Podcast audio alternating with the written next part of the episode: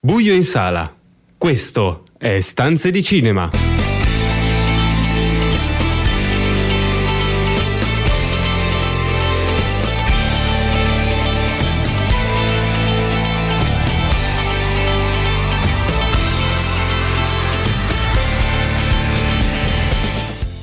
Benvenuti a una nuova puntata di Stanze di Cinema, il programma che vi racconta i film in sala, in streaming, tutte le novità da Hollywood a Cinecittà, il box office e l'universo delle serie TV. Io sono Marco Albanese, con me per questa puntata ci sono Carlo Cairoli. Ciao. E il maestro Zanetti in regia. A te Carlo per le news della settimana. Partiamo con una buona notizia per l'Italia, sono state comunicate le candidature per gli European Film Awards e abbiamo ben quattro candidature, tra l'altro le quattro più importanti per il traduttore di Bellocchio. Sì, è stato un successo già fin dalla prima mh, mm, proiezione a Cannes di maggio, quel successo sta continuando e con, in Italia è stato il film eh, che ha ma- maggiore incassato tra, quelli tra, gli ultimi di Marco Bellocchio, eh, il successo continua, quattro nomination agli European Film Awards eh, e assieme all'ufficiale La spia di eh, Polanski e a Dolori Gloria di Almodovar è il film più nominato. Oltre a questi eh, tre film si contenderà appunto il premio di miglior film europeo della stagione con il francese I Miserabili, con La Favorita che è uscito l'anno scorso ma è, è in gara quest'anno e con il tedesco abbastanza sconosciuto che si chiama System Crasher. Bellocchio è candidato tra i migliori registi con Polaschi, con l'Antimos, con Almodovare, con la Chamma per Ritratto della giovane in fiamma e anche per Francesco Favino è candidato come miglior attore dell'anno. Di... Veramente un successo eh, su tutta la linea. Direi un buon viatico per le nomination poi. Tra l'altro Oscar. ci sono due italiani anche nella categoria di miglior documentario, Selfie di Ferrente e La scomparsa di mia madre di Barrese, quindi veramente Italia da tutte le parti. Spostiamoci invece in America dove eh, finalmente ritorna a lavorare Aaron Sorkin, eh, che si prende sempre delle, delle, discrete pause tra un film e l'altro. È stata scelta la protagonista per il suo prossimo film e sarà Kate Blanchett. Sì, è un film eh, che racconterà la storia di un'attrice e produttrice degli anni 40, eh, 50 e 60, ovvero Lucille Ball e del suo amore eh, con il direttore d'orchestra cubano Desi Arnaz. Assieme per vent'anni, tra il 1940 e il 1960, recitarono nella famosa sitcom I Love Lucy. Eh, dal 1951 al 1957 la, la serie arrivò peraltro anche in Italia nel 1960 con 13 episodi trasmessi il sabato sera alle 22.15 sul canale nazionale, l'unico che c'era in quegli anni, della RAI. Eh, seguirono poi molti altri show televisivi fino agli anni 70 e la coppia peraltro aveva rilevato ehm, con la propria casa di produzione televisiva chiamata Desilu gli studi della RKO dove in seguito sarebbero state girate importanti produzioni televisive come Star Trek, la prima serie, e Mission Impossible. E fu proprio la Ball, peraltro, a insistere con la NBC perché desse una possibilità al produttore Gino Roddenberry dopo avergli rifiutato il primo pilota di Star Trek. E quindi è considerata da sempre la madrina di, di, di, quella serie, di quella stagione. Il film appunto racconterà l'amore e la passione e anche ovviamente la, la, la, la loro attività sullo schermo di, di, de, della coppia. Kate Blanchett, come dicevamo, interpreterà Lucy, mentre invece per il ruolo del marito uh, si parla, si è parlato di Javier Bardem, ma, no, ma non ci sono ancora conferme. Produce Amazon. Mm, io non l'avrei mai immaginato, ma avremo la possibilità di vedere un film di un solo dei fratelli, dei fratelli Cohen, sarà dedicato al Macbeth eh, shakespeariano. Ovviamente, parlando di Cohen, ci sarà Francis McDormand. La novità è che ci sarà anche Denzel Washington. Sì, eh, si sta componendo il casting di, questa, di questa, questo film strano, curioso, nel senso la famosa coppia eh, che, che, assieme da, dalla, met- dalla, prima metà degli anni Ottanta si, si divide clamorosamente. Questo è un progetto solo di Joel Cohen, Ethan non, non fa parte del, né del team produttivo né della scrittura né della regia. Eh, appunto ci sarà Francis McDormand nei panni di Lady Macbeth, eh, Denzel Washington sarà il generale a cui appunto le tre streghe promettono eh, la corona, il vecchio re è interpretato invece da un attore irlandese molto famoso, Brendan Gleeson, che abbiamo visto in tantissimi film, in Bruges in particolare, oppure nell'ultimo film dei Coen, appunto La ballata di Buster Scruggs, ma era anche in Artificial Intelligence, uh, Gangs of New York, Harry Potter, tantissimi degli episodi di Harry Potter, Michael Collins, The Village, Mission Impossible 2, una lunghissima carriera. Le riprese cominceranno nei primi mesi del 2020, il film è, prodotto uh, dalla A24, abbiamo detto tutte buone notizie in questo primo blocco di, di novità, eh, in quanto sappiamo anche che a Natale 2021 avremo un po' da aspettare, almeno un paio d'anni, uscirà il nuovo film di Chazelle. Sì, questa è una notizia che, questa come alcune delle altre di questa settimana, arriva dalla comunicazione del, della città di Los Angeles del tax credit per una serie di film che saranno girati in città. Uno di questi è appunto Babylon e quindi si è scoperto che eh, cominceranno a girare proprio eh, a, a, febbraio il nuovo film di Chazelle con un, diciamo, una deadline eh, per il Natale il 25 dicembre 2021. E il film racconterà, è ambientato nella Hollywood negli anni 20, quelli della transizione tra il cinema muto e il sonoro.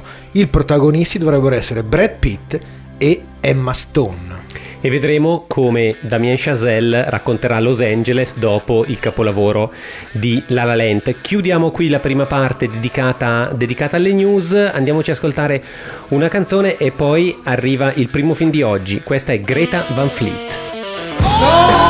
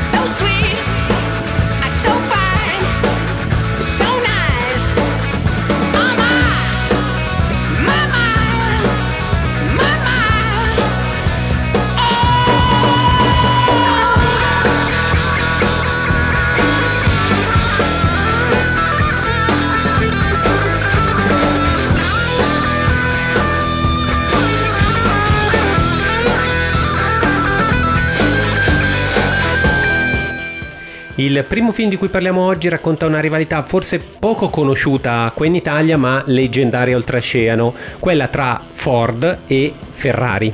Sì, una rivalità che risale però agli anni 60, quindi forse è per quello che rimane più nella memoria degli appassionati di, di, di, di motorismo che non nel patrimonio comune, anche perché racconta di una sconfitta italiana, anche, anche da questo punto di vista. Le Mans 66, questo è il titolo italiano di un film che invece in originale si chiama in maniera molto più secca e agonistica Ford vs Ferrari. Ferrari. E racconta appunto una pagina leggendaria dell'automobilismo del Novecento, la sfida lanciata da Henry Ford II in uno dei momenti più bui della storia centenaria della fabbrica di Detroit, alla piccola casa di Maranello, su un terreno del tutto imprevedibile, quello della velocità delle corse dei piloti, un terreno dove Enzo Ferrari aveva costruito la sua leggenda.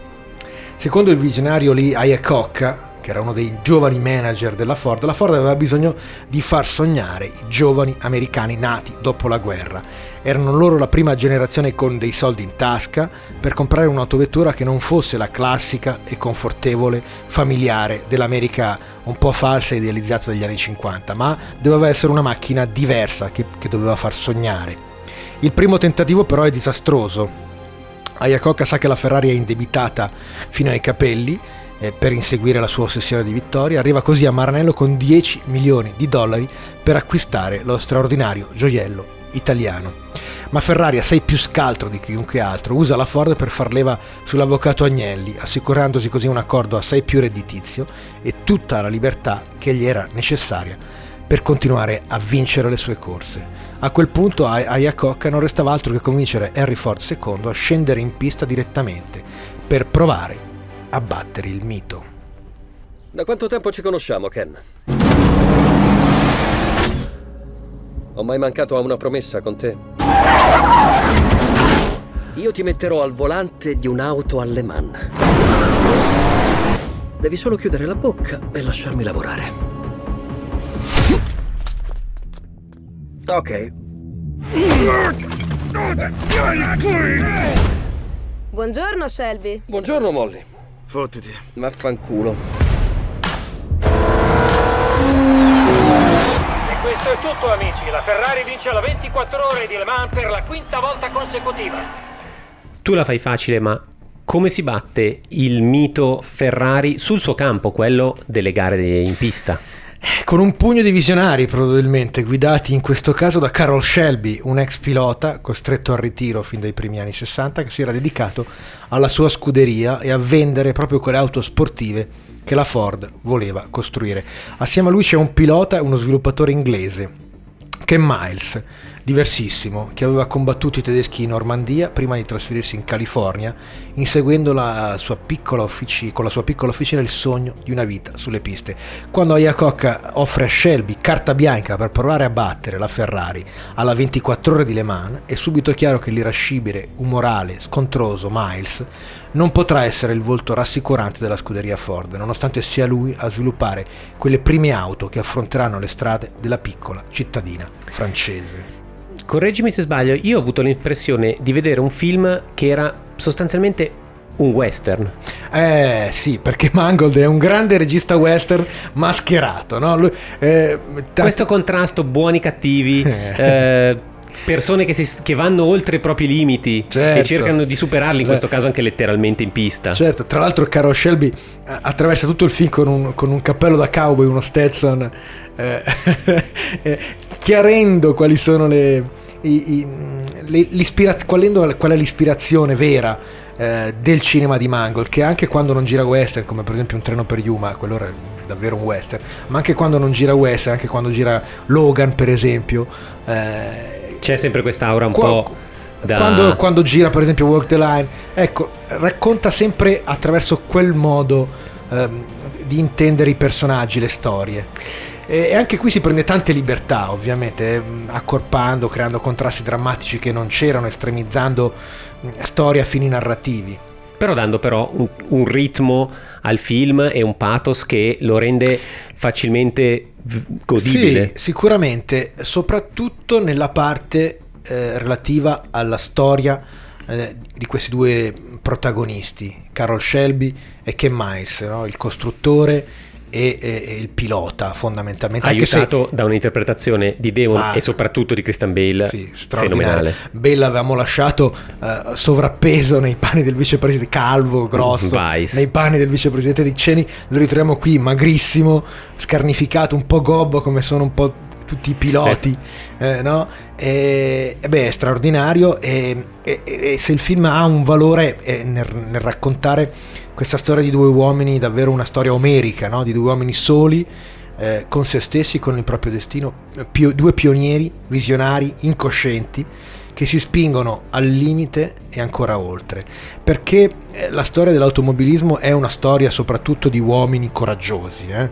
Adesso noi siamo abituati a vedere le Formula 1 dove fondamentalmente girano senza c'è che succeda un partic- livello di sicurezza. C'è un grande livello di sicurezza, anche quei pochi scontri che ci sono sono sempre molto safe, diciamo così, mentre invece una volta andare in macchina a 300 all'ora su quelle strade e su quelle macchine e su quelle macchine voleva dire rischiare tutte le volte la vita. E, fi- e, e prego, sì, Carlo, prego, prego. E c'è una scena bellissima infatti, perché c'è una scena eh, che riguarda Shelby, che era un ex pilota che non correva più proprio perché era diventato per lui impossibile eh, superarsi. Tra l'altro Shelby aveva vinto la 24 ore di Mans e mm, a un certo punto accompagna, quando è pronta la macchina, arriva Ford e, e, lo accompagna su un giro, a fare un giro sulla macchina che avevano progettato. È lì che Ford capisce e veramente cosa vuol dire arrivare al limite. È esattamente così, perché Ford si vede, comincia a mettersi a piangere, alla bava alla bocca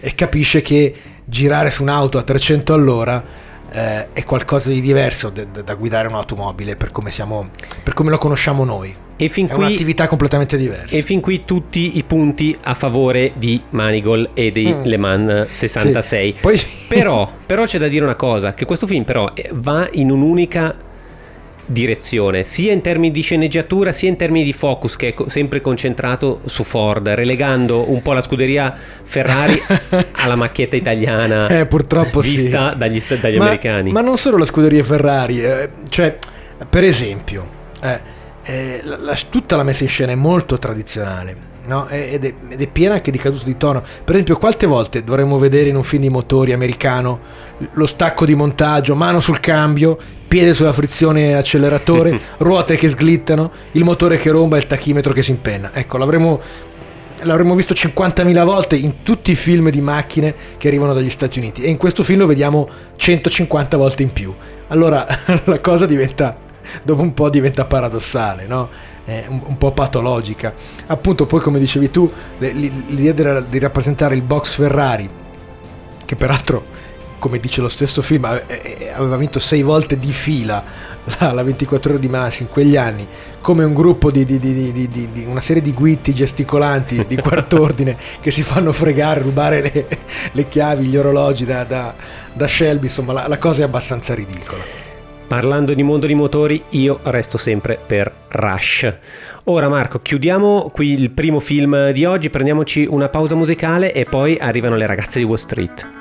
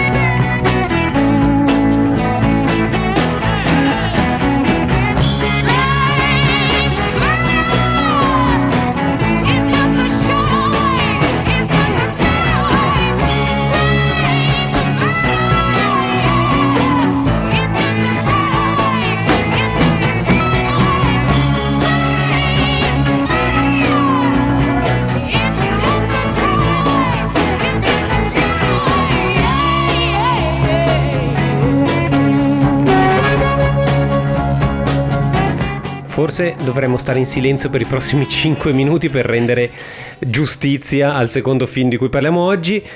però a noi piace infierire e quindi il secondo film di cui vi sorbite la recensione sono Le ragazze di Wall Street. Sì, scusateci, stavo, stavo già ridendo a, a questa introduzione.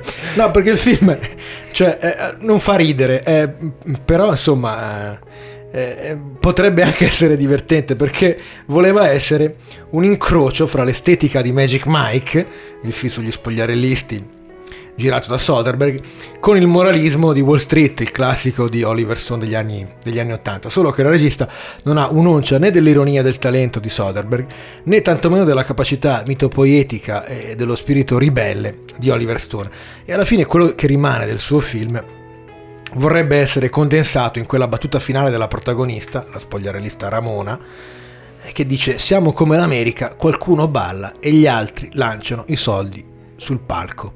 Che cosa poi voglia dire questa sottile metafora lo lasciamo davvero alla vostra perspicacia perché a noi non ha comunicato assolutamente nulla. Ma tant'è, il film è un po' tutto così, è una storia senza grande significato, scritta coi piedi e recitata ancora peggio da un gruppo di improbabili stripper, senza alcuna vera empatia, diretta con quella con, che sarebbe stato tacciato da, eh, di un inaccettabile male gaze, così lo chiamano negli Stati Uniti, ovvero uno sguardo maschile eh, se alla regia ci fosse stato sì. un uomo, ma qui invece c'è una donna, c'è una donna che si chiama Lorena Scafaria, che ha scritto anche la sceneggiatura e quindi va tutto. Bene. Sostanzialmente si, si, tratta del racconto di ragazze spogliarelliste che truffano impiegati di Wall Street. Sì, tutto comincia nel 2007, prima della crisi, con una spogliarellista che si chiama Destiny, vive con la nonna nel Bronx e cerca di mantenersi con la pole dance. Sul palo Destiny conosce la diva del locale, Ramona, che fa la sua entrée vestita quasi di nulla, mentre il palco si riempie di banconote che i gonzi di Wall Street, che passano le loro serate al locale a sperperare i soldi che hanno rubato, tra virgolette, la mattina, li lanciano allupati. E così quando arriva la crisi il locale si svuota di clienti e si riempiono di russe Disponibili a tutto, Ramona propone a Destiny e a un paio di altre ragazze un gioco un pochino più audace. Vecchi clienti, contattati telefonicamente e nuovi abbordati nei bar di downtown senza distinzione, vengono tutti drogati a loro insaputa con un mix di chetamina e MDMA in modo da tramortirli, mentre le ragazze svuotano le loro carte di credito personali e aziendali. Chi ammetterebbe poi il giorno dopo di aver prosciugato il massimale con quattro spogliarelliste alla volta? Ecco, qui qualcuno poi finisce per perdere il lavoro e finire sul lastrico, ma a Ramona non importa poi molto. O a loro o a me, questa è la loro massima, no?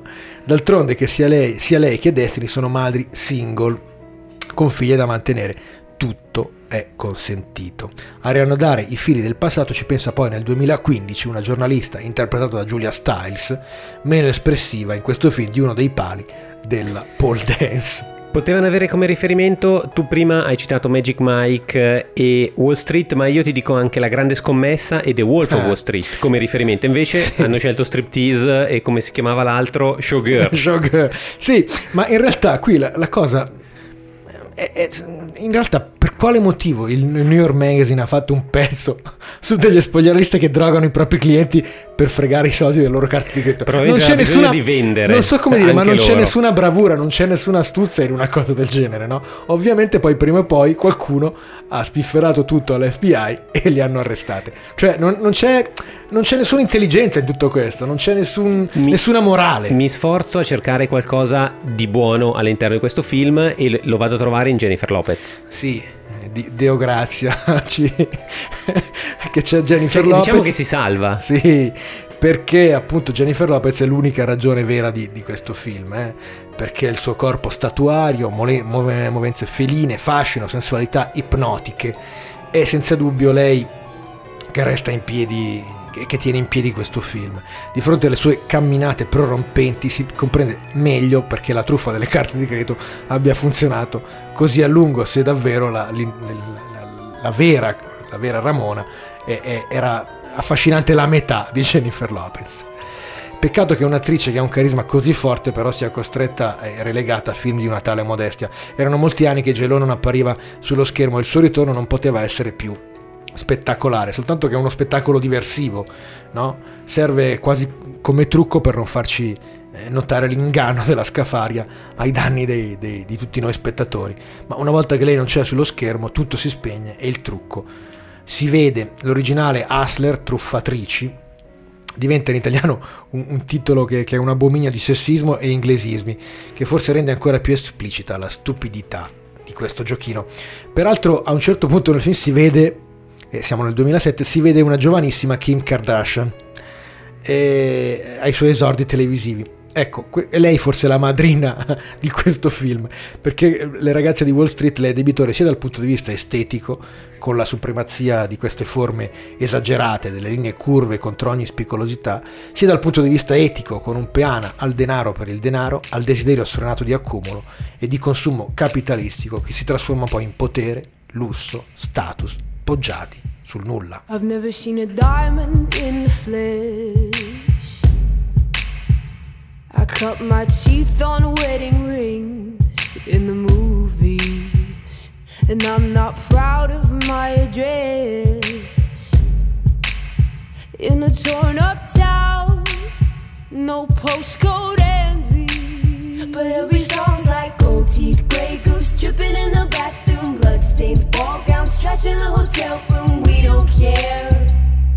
We're driving Cadillacs in our dreams. But everybody's like crystal, Maybach, diamonds on your timepiece, jet planes, islands, tigers on a gold leash. We don't care. We aren't caught up in your love affair, and we'll never be royals. royals. It's a run in our blood. That kind of luck's just ain't for us. We crave a different kind of buzz. Let me be your ruler.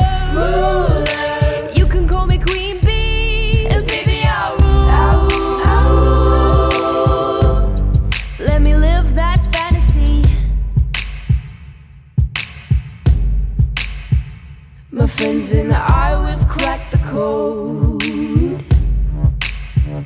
We count our dollars on the train to the party. Questo è Stanze di Cinema.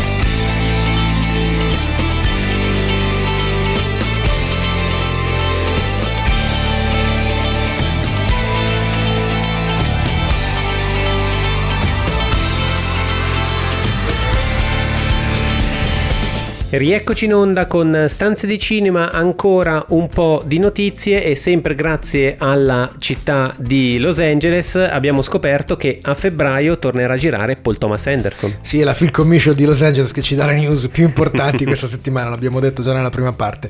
Sì, perché Paul Thomas Anderson torna a girare nella San Fernando Valley, ovvero nel, nel, a nord di Los Angeles, dove aveva girato i suoi primi film, Boogie Nights e Magnolia in particolare e racconterà una storia ambientata come Boogie Nights negli anni 70, è un film mm, che appunto ha un protagonista giovanissimo, un, un ragazzino, uno studente delle superiori, che è anche un piccolo attore di successo.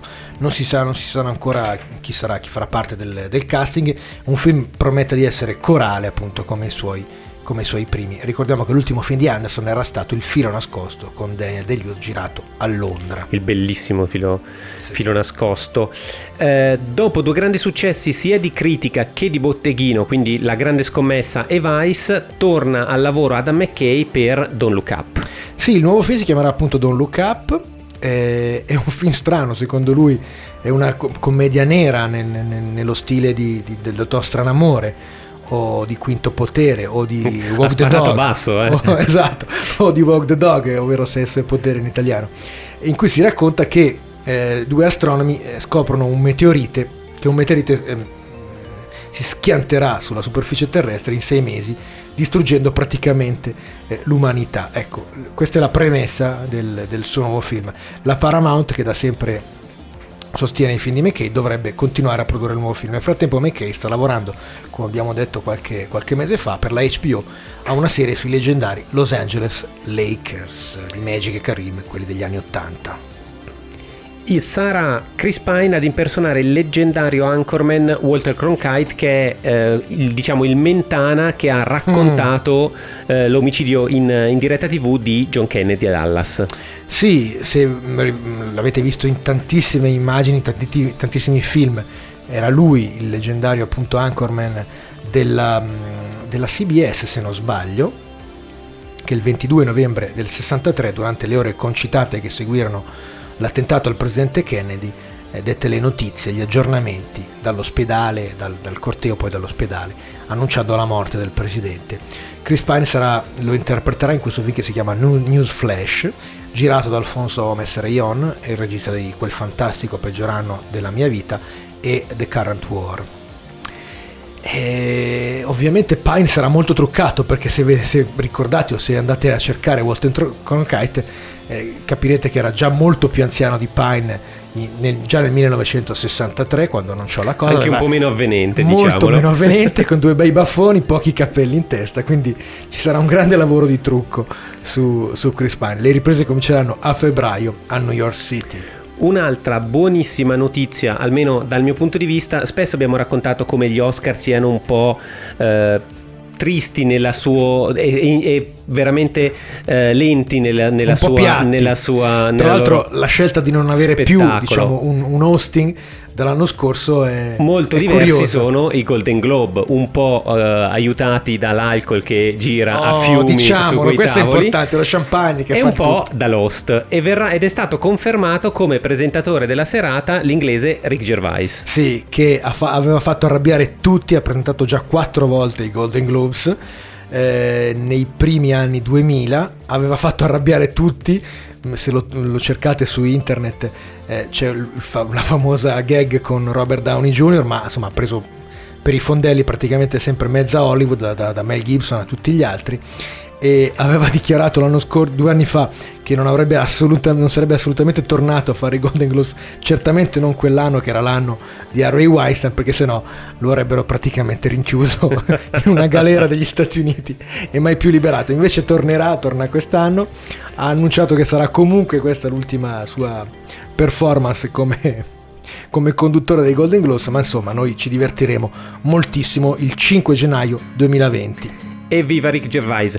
Prendiamoci una pausa musicale, andiamo a recuperare una delle canzoni tratte dalla colonna sonora delle ragazze di Wall Street e poi andiamo all'ultimo film di oggi che è un film Netflix.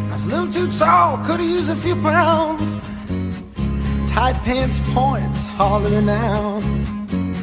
She was a black-haired beauty with big dark eyes and points all her own, sitting way up high.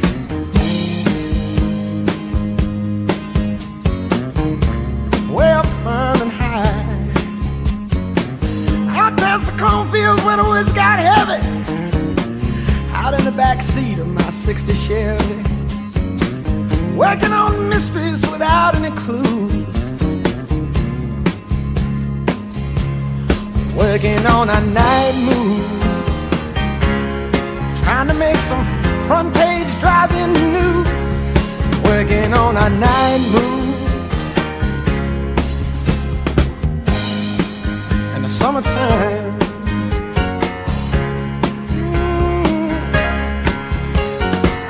In the sweet summertime.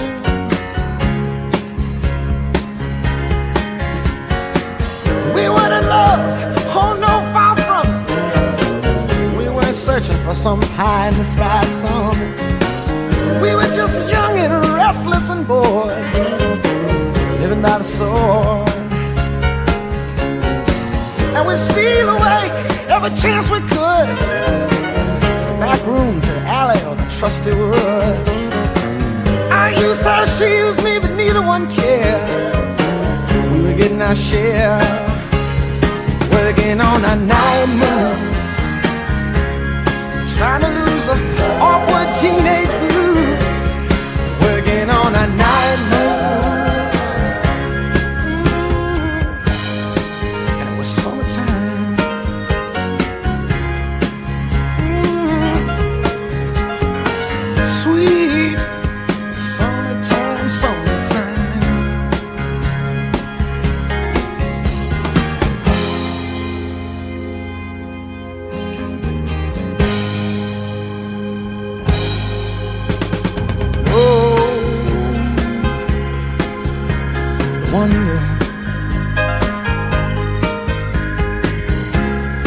lightning.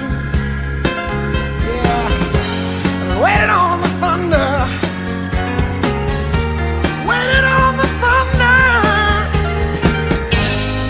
Il terzo e ultimo film di cui parliamo oggi è, è prodotto da Netflix con Plan B e racconta il giovane Enrico V. Racconta soprattutto Timothy Chalamet, diciamo la verità. Questo è un film. Il bel Timothy. Questo è un classico film hollywoodiano da, da studio system, ovvero prendere il divo del momento e fargli interpretare qualunque cosa per mostrare quanto è affascinante con i suoi bei boccoli scuri. Non ti sta simpatico? Ho ricevuto delle critiche sui tuoi giudizi a Timothy Chalamet, soprattutto dal No, pubblico è- femminile. È, è incredibile, cioè veramente lasciamo perdere, guarda.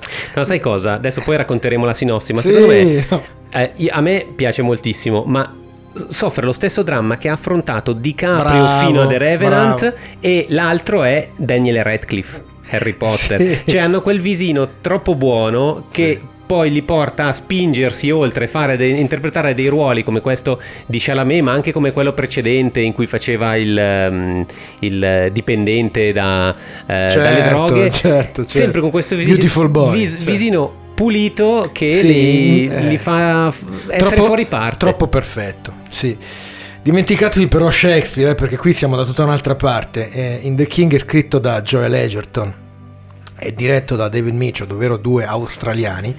Non mancano solo le parole del bardo, eh, ma anche eh, la sua metrica e il suo stile. Eh, quella che, che, ehm, racconta, racconta il film The King, ovvero il re, è la storia di John Falstaff e del principe Al, che diventa il valoroso Enrico V. È una storia completamente alterata, spostando uomini e personaggi, battaglie e morti in un lavoro che è più di una semplice riscrittura, è proprio un tradimento completo di quanto scritto da Shakespeare. È un'altra cosa, ovvero ci sono, ci sono dei personaggi che vengono da lì, ma, ma le storie sono state condensate in modo diverso appunto come dicevi tu è prodotto dalla Plan B ovvero la società di Brad Pitt per Netflix ma qui siamo piuttosto dalle parti di, di un eh, onesto revival eh, medie- medievalistico di cappa e spada che deve moltissimo soprattutto al trono di spade quello che, racconta quello che si racconta in The King è che il re morente guerrafondaio Enrico IV vuole la testa del traditore Henry Percy, che sino a quel momento l'aveva ben servito sul campo di una guerra civile contro gli scozzesi. Non fidandosi però del primogenito Al, il principe di Galles, dedito alla vita dissoluta nelle taverne del regno in compagnia dell'amico John Falstaff, un anziano ufficiale ora a riposo, affida l'incarico così al secondogenito, promettendogli la corona alla sua morte. Al vuole evitare al fratello l'onta della sconfitta e il rischio della morte e si precipita sul campo di battaglia, offrendo di battersi con Percy a duello per evitare altro spargimento di sangue. Vince così lo scontro, ma il fratello si sente defraudato del suo nuovo ruolo e continua la battaglia attaccando i ribelli del Galles e qui trova la morte. A quel punto ad Enrico IV non resta che lasciare la corona ad Al che diventa così Enrico V. Insomma, il classico film Netflix, godibile. Certo. Non ci sono particolari critiche, No, certo, come dicevi tu, certo. non è Shakespeare, però c'è anche da dire che sul grande schermo per andare a vedere Shakespeare bisogna soltanto scorrere il cartellone e controllare che ci sia Kenneth Sì, Branagh. certo. non solo, ma questa è una storia che ha raccontato anche Orson Welles nel suo famosissimo Falstaff, che anche lui eh, univa pezzi di Enrico IV, Enrico V, le allegre comari di Windsor, in una storia che aveva tutt'altro spessore, anche perché appunto era quella del, del vecchio Falstaff tradito dal giovane eh, compagno di bevute che poi diventava re, dimenticandosi, dimenticandosi di lui. Qui invece è tutto diversa la storia. Ritorna la famosissima battaglia da Gincourt, che peraltro eh, Michael Mann vorrebbe, a cui Michael Mann vorrebbe dedicare un film da tantissimi anni, ma non ci riesce. E il film, appunto, tutto sommato funziona, sia pure in termini di puro, di puro spettacolo. Ecco. A proposito, un elemento particolarmente divertente eh, poco prima della battaglia è il cameo di Robert Pattinson, artista inglese che recita con accento francese. Sì, mentre si sforza di parlare inglese, quindi è un triplo salto mortale, no? Il londinese Pattinson che interpreta i panni del delfino di Francia, dai lunghi capelli biondi, e qui il suo personaggio appunto si sforza di parlare in inglese con eh, Enrico V, con un accento marcato francese. Un Enrico insomma. V che parla francese perfettamente, in Esatto. quanto Timothy Chalamet è Esatto. figlio di, di un, Sì, guarda, è un, di un francese. Non ci addentriamo oltre perché è un ginepraio, non ne usciamo vivi. Comunque, eh, per i fan di Chalamet, Chalamet in questo video si taglia addirittura i capelli è incredibile, immutabili di solito di film in film, pur di mostrare la faccia dura e la mascella squadrata dell'eroe che combatte senza paura. Non si può dire che il film non abbia il suo appeal sui, sui, sui suoi fan, anche se non si discosta troppo dagli standard produttivi a cui adatt- l'adattamento dei romanzi di Martin ci ha ormai abituato televisivamente. Come spesso accade dopo un film Netflix, tra pochissimo arrivano i ragazzi delle serie TV di Dark Mirrors. Ora quindi prendiamoci la pausa musicale con i Bee Gees e poi ci ascoltiamo la loro recensione di City on the Hill. I'm going back to Massachusetts. Something's telling me I must go home.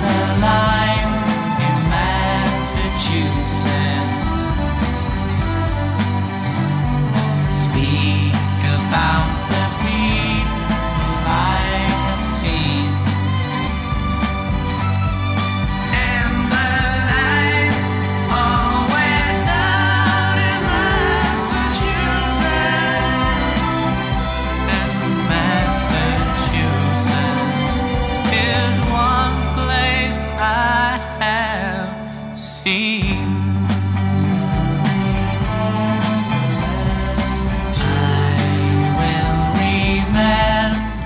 Erano i Bee Gees con Massachusetts dalla colonna sonora di uno dei due telefilm di cui parliamo oggi con Fabio Radaelli di Dark Mirror. Ciao Fabio. Sì, anche per questa puntata due le proposte. La prima è un, un documentario ragazzi, sostanzialmente di una serie do- doc di, di Netflix, The Devil Next Door. E la seconda è un recupero, City on the Hill. Partiamo da, da- da Devil, Devil Next Door, sì. Sì, lo sapete. Sì, partiamo da questa docuserie di Netflix. Eh, le docuserie sono un po' un cavallo di battaglia di Netflix insieme ai film eh, e alle serie rivolte ai giovani adolescenti. Eh, se vi vengono in mente, se pensate ai titoli più significativi, sicuramente vi vengono in mente diverse, diverse serie, tra cui Wild Wild Country piuttosto che Inside Job, Virunga. È, è un settore su cui Netflix punta molto, realizza prodotti di qualità come eh, questo The Devil Next Door, che è di fatto il racconto dell'ultimo grande processo ad un criminale nazista. In realtà i processi sono diversi, come potete immaginare, per arrivare ai gradi per cui si- da, da cui si passa per arrivare alla sentenza finale e soprattutto in due zone diverse, perché avvengono prima in America, poi in Israele, poi addirittura c'è una grande sorpresa finale che non vi svelo. John un Demianiuk. processo in un altro stato. Ehm, stiamo parlando di un operaio della Ford, di un padre, di un nonno, esatto, di un praticante della, della chiesa ucraina che viene accusato di essere dall'oggi al domani Ivan il Terribile, cioè eh, il responsabile delle camere a gas del campo di sterminio di Treblinka. Stiamo quindi parlando di un soldato, di un soldato semplice che però eh, si è reso parte attiva nel genocidio degli ebrei e che ha fatto cose indicibili eh, sia agli, agli ebrei prima di entrare nella camera gas sia all'uscita. Ehm, di fatto la sintesi perfetta del comportamento della- e della sua mh, estrema violenza è data dal suo caposquadra alla Ford.